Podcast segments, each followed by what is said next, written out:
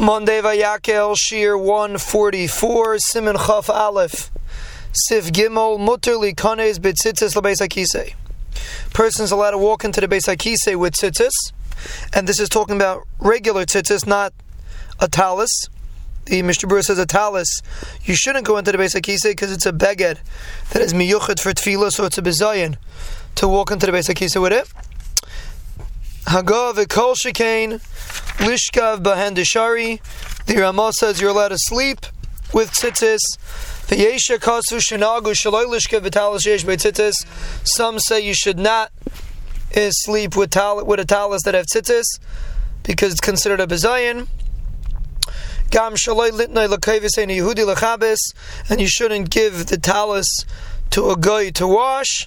And the reason for these two things are that a mitzvah shouldn't be bezayin.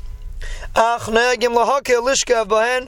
the minig is to be makel to lie down with the talis, and we're also makel to give a, a talus to a guy to wash.